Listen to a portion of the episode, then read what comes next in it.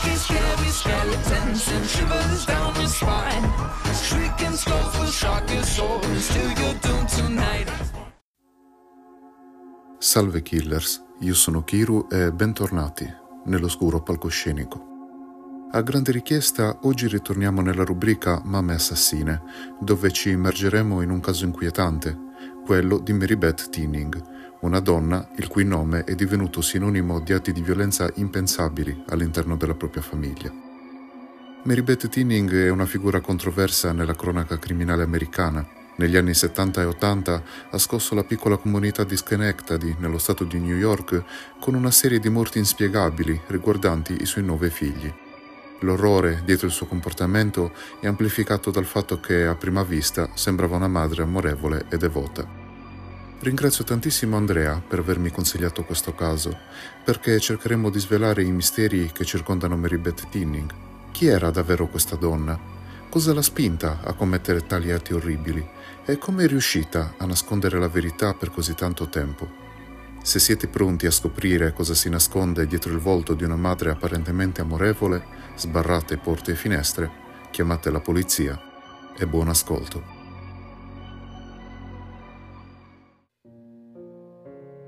Mary Beth Rowe nacque da Ruth e Alton Lewis Rowe l'11 settembre 1942 nella cittadina di Duansburg, a New York. Ci sono poche informazioni disponibili sui suoi anni formativi, quello che sappiamo è che entrambi i suoi genitori erano spesso assenti e per questo motivo Mary Beth veniva occasionalmente spostata tra i parenti. Uno di loro, un parente anziano d'età, una volta le disse che era una bambina indesiderata e accidentale, perciò lei crebbe con la convinzione che suo fratello fosse voluto mentre lei no. Il padre, che era dislocato all'estero per combattere la seconda guerra mondiale, al suo ritorno a casa trovò lavoro come addetto stampa in una vicina fabbrica della General Electric, che all'epoca era la principale fonte di lavoro della zona. Anche la madre era spesso via per lavoro e proprio per questo motivo la piccola Mary Beth veniva molto spesso lasciata alle cure dei parenti. Mary Beth, una volta cresciuta, affermò che quando era bambina suo padre abusava di lei Durante un interrogatorio della polizia nel 1986 disse ad un investigatore che suo padre una volta l'aveva picchiata e rinchiusa in un armadio. Durante la testimonianza in tribunale però negò che il padre avesse cattive intenzioni, affermando che in realtà l'avesse picchiata con uno scacciamosche perché aveva l'artrite e non poteva usare le mani, e che quando l'ha chiusa a chiave nella sua stanza era perché in realtà se l'era meritato. La giovane Mary Beth a scuola era una studentessa nella media. Frequentò il liceo e si diplomò nel 1961. Dopodiché svolse diversi lavori non qualificati e poco retribuiti. Alla fine scelse di lavorare come assistente infermieristica presso l'Ellis Hospital di Schenectady a New York, a circa 16 km a nord di Duisburg. Nel 1963 incontrò Joseph Tinning durante un appuntamento al buio con alcuni amici. L'uomo aveva una personalità molto tranquilla ed era molto sicuro di sé, cosa che fece innamorare Mary Beth. La coppia si sposò nel 1965 e ben presto misero al mondo la loro prima figlia Barbara, che nacque nel maggio del 67. Passarono tre anni e nel 1970 nacque il loro secondo genito, che chiamarono Joseph Jr. Quella gioia venne però smorzata da un lutto. Infatti, nell'ottobre del 1971, il padre di Mary Beth morì per un attacco di cuore. Fu tre anni dopo questo triste evento che iniziarono ad accadere cose molto strane alla famiglia Tinning. Nel 1974 Joseph, il marito di Mary Beth, fu ricoverato in ospedale a causa di un dosaggio quasi fatale di avvelenamento da barbiturici. Fortunatamente questo episodio non fu mortale, ma al loro ritorno a casa i coniugi Tinning decisero di riflettere sul loro rapporto che stava sempre più deteriorandosi.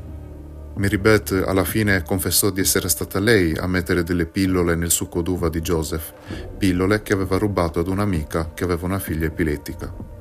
Riferì che fece questa azione durante uno scatto d'ira a causa della perenne tensione tra lei e lui e per il fatto che il loro matrimonio era in crisi Ovviamente però era palese che ci fosse una premeditazione dietro, in quanto le pillole le aveva prese in un primo momento estraneo al litigio. Il marito, nonostante lo shock e la delusione per questa scoperta, rifiutò di sporgere denuncia nei confronti della moglie e il matrimonio quindi poté continuare. Il 26 dicembre 1971, all'ospedale St. Clair, nacque la loro terza figlia, Jennifer. Purtroppo però la piccola Jennifer soffriva di una meningite emorragica e ascessi cerebrali multipli sviluppatisi nell'utero. Visse solo una settimana e non lasciò mai l'ospedale, morendo il 3 gennaio 1972.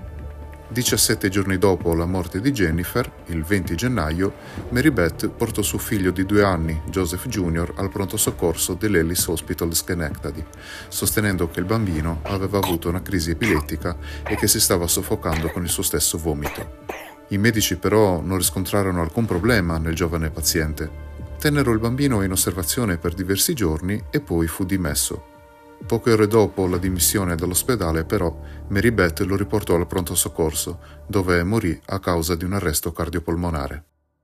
Il primo marzo dello stesso anno la donna si ripresentò in ospedale, questa volta con Barbara, la primogenita, che era in preda alle convulsioni. Purtroppo il giorno seguente la piccola rimase in coma per diverse ore finché sopraggiunse la morte, che venne poi attribuita alla sindrome di Rai, una rara forma di encefalopatia acuta e infiltrazione grassa del fegato, che si verifica quasi esclusivamente nei bambini e che può essere innescata sia da un'infezione virale che dall'uso di aspirina.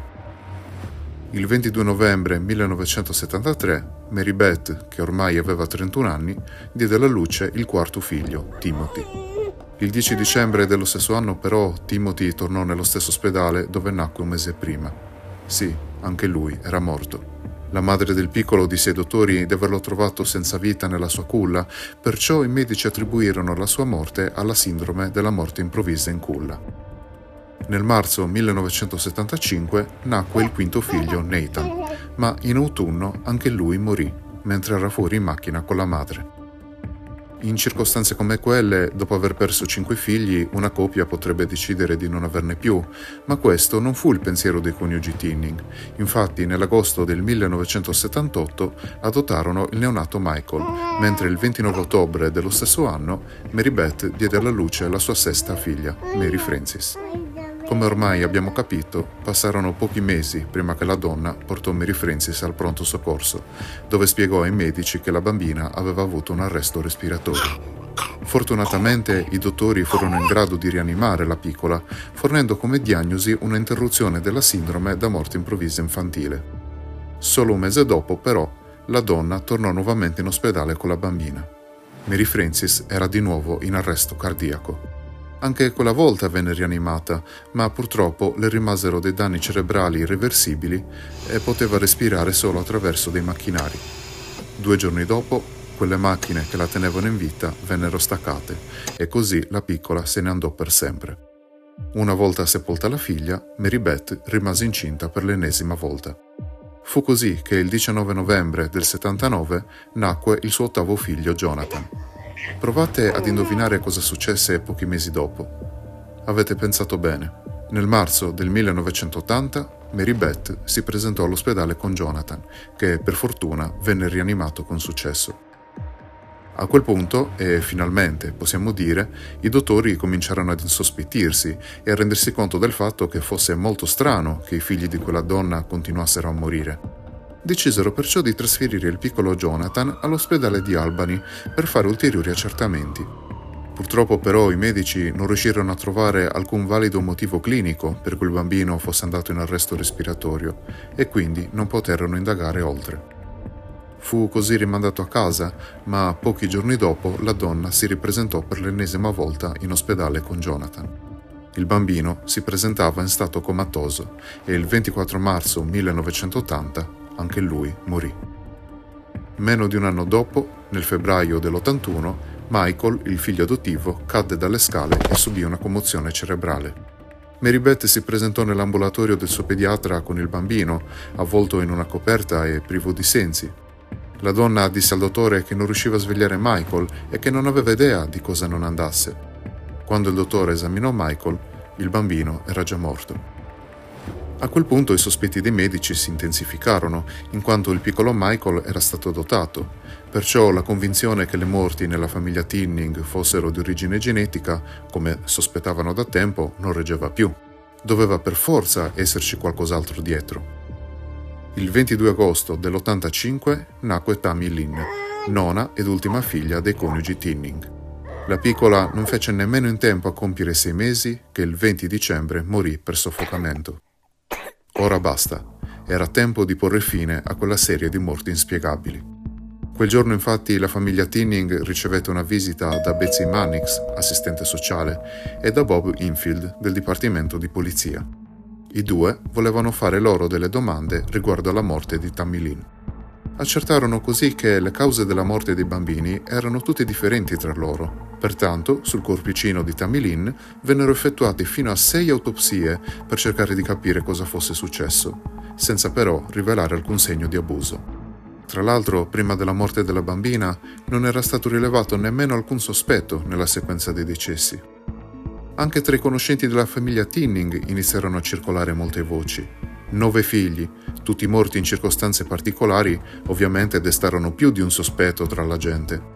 Inoltre, una vicina della coppia, la mattina dopo la morte della piccola, raccontò di essersi recata a casa loro per chiedere se avessero bisogno di qualcosa o semplicemente per dare loro conforto, ma di essersi trovata davanti a marito e moglie che, seduti al tavolo della cucina, facevano colazione, ridevano e scherzavano come se nulla fosse accaduto. Mary Beth e Joe Tinning furono così portati al dipartimento di polizia per essere interrogati separatamente sulla morte di Tammy. Durante l'interrogatorio, che durò diverse ore, inizialmente Mary Beth negò tutte le accuse, ma alla fine finalmente cedette e firmò un documento in cui confessava di aver ucciso Tammy Lynn, Timothy e Nathan. Disse di averli uccisi soffocandoli con un cuscino, però negò di aver fatto del male ai restanti figli. Mary Beth fu così accusata formalmente e arrestata, inizialmente solo per l'omicidio di Tammy Lynn, poi anche delle morti di tutti gli altri otto figli. Il dottor Michael Baden, il principale patologo forense e membro dell'unità forense speciale della Polizia di Stato, confermò che la morte della bambina fu causata da soffocamento.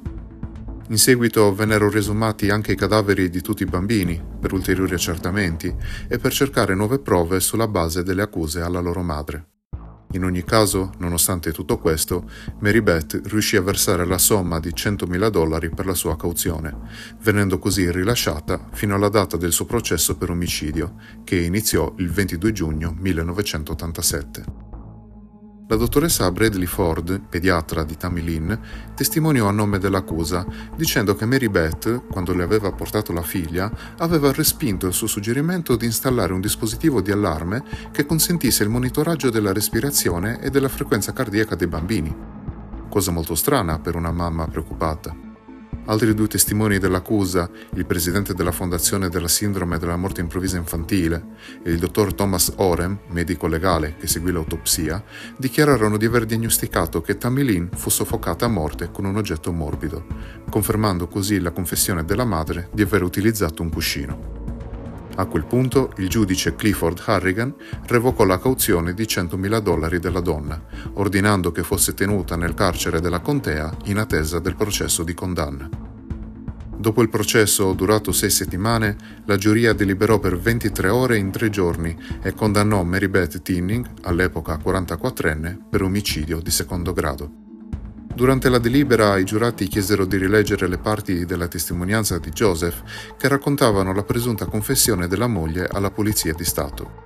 Nella sua testimonianza, l'uomo disse di aver avuto una conversazione di 5 minuti con la moglie dopo l'interrogatorio della polizia, dove lei gli avrebbe confidato di aver ucciso Tammy Lynn. Mentre il verdetto veniva pronunciato, Mary Beth si mise le mani sugli occhi e iniziò a singhiozzare. La donna venne condannata definitivamente ad una pena di 20 anni e imprigionata nel carcere femminile di Bradford Hills. Dopo la sua condanna presentò un appello perché la sua confessione, a detta sua, non fu volontaria, che era stata fatta sotto costrizione e che non fosse supportata da prove sufficienti, che la polizia l'avesse addirittura minacciata e che le fossero state negate le ripetute richieste di un avvocato. Ma nel 1988 il suo appello fu comunque respinto dalla Corte Suprema dello Stato di New York. Da quel momento iniziarono molti tentativi da parte di Mary Beth di richiedere la libertà condizionale. Il primo tentativo avvenne nel marzo del 2007, che venne però respinto. Alla fine del gennaio 2009 Mary Beth si presentò per la seconda volta davanti al Consiglio di Libertà Vigilata, dove tentò di giustificarsi, dicendo di aver commesso gli omicidi perché si trovava in un momento difficile della sua vita. Il Consiglio però negò nuovamente la sua condizionale, affermando che il suo rimorso fosse, nel migliore dei casi, appena superficiale. Nel 2011 ci riprovò, ma anche quella volta senza successo. In quell'occasione Mary Beth disse che dopo la morte degli altri suoi figli era diventata una persona senza valori, che nulla aveva più valore, nemmeno la sua vita. Disse che si sentiva morta dentro e siccome non voleva che la figlia crescesse con una madre così, aveva deciso di ucciderla. In seguito la donna ritentò ancora l'appello nel 2013, nel 2015 e nel 2017, ma sempre senza successo fece ricorso un'ultima volta il 21 agosto 2018, quando ormai aveva raggiunto i 76 anni d'età e dopo 31 anni di prigione le venne concessa la libertà condizionale. Il marito Joseph, che la sostenne durante tutta la sua detenzione, l'aspettò all'uscita del carcere per riprendere insieme la loro vita, nonostante lei dovrà rimanere per tutto il resto della sua vita sotto supervisione. Ad oggi la donna ha un coprifuoco da rispettare e ha l'obbligo di frequentare un centro di consulenza sulla violenza domestica.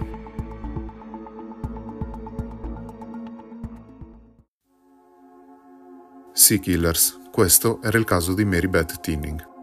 Abbiamo potuto esplorare ancora una volta le profondità oscure di un qualcosa di incomprensibile e di innaturale, una mamma che uccide i propri figli. Un caso come quello di Mary Beth scuote profondamente le fondamenta della fiducia familiare e solleva domande sulle motivazioni che possano spingere una madre a compiere atti così orribili. Tuttavia, nonostante gli sforzi per comprendere la mente criminale di Mary Beth, rimangono ancora molti interrogativi irrisolti. Perché commise questi delitti? Quali erano le dinamiche familiari complesse che la portarono ad azioni così orribili? E qual era la peculiarità della sua psicologia? Purtroppo forse non avremo mai la risposta a queste domande. Questa vicenda ci ricorda infatti che il lato oscuro dell'animo umano può celarsi tranquillamente dietro una maschera di normalità e ci invita a riflettere seriamente sulla fragilità delle relazioni familiari e sulla necessità di vigilare attentamente sui segni di disturbi mentali o di abusi all'interno delle nostre comunità. Speriamo veramente che casi come questo possano accadere sempre più di rado. È veramente orribile venire a conoscenza di una mamma che uccide i propri figli. Cari killers, per concludere desidero davvero ringraziarvi perché anche oggi avete scelto di stare con me e ringrazio ancora una volta Andrea per avermi consigliato questo caso. Come sempre vi do appuntamento alla prossima puntata e ricordate, guardatevi le spalle.